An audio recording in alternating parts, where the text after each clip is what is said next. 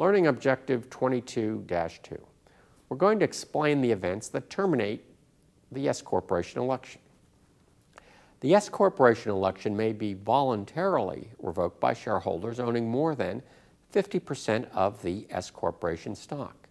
In general, revocations made on or before the 15th day of the third month of the year are effective as of the beginning of the year, and revocations after that date are effective on the first day of the next tax year.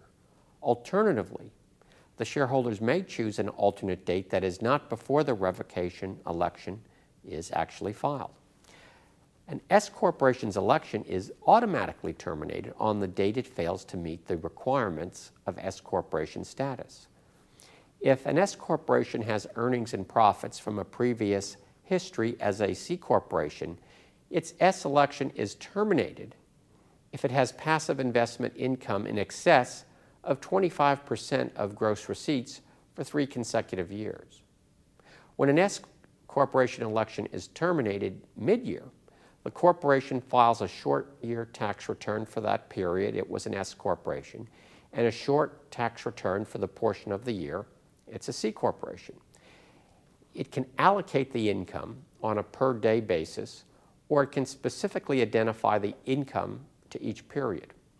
When an S corporation's S election is terminated, note it may not, it may not reelect S status until the beginning of the fifth tax year after the tax year in which the election was terminated. Let's use as our learning exercise problem 45 from the textbook. Missy is one of 100 unrelated shareholders of Dalmatian, an S corporation and she's considering selling her shares. And we want to know under the following alternative scenarios would the S election be terminated? Why or why not? In case A, Missy wants to sell half her shares to a friend, a U.S. citizen, so they can rename their corporation 101 Dalmatians. The answer here is yes, the election would be terminated because an S corporation is not allowed to have more than 100 shareholders. Question B. Missy's mother's family wants to be involved with the corporation, and Missy splits half her shares evenly among her aunt, uncle, grandfather, and two cousins. Here, the answer is no. The election would not be terminated because all family members, including Missy, are lineal descendants of the grandfather, so they have a common ancestor, and then they're all going to be counted as one shareholder. In total, Dalmatian has 100 shareholders after the transfer.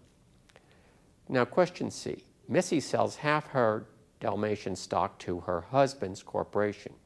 Here, again, the answer is yes. The election is going to be terminated because corporations can't be shareholders in an S corporation.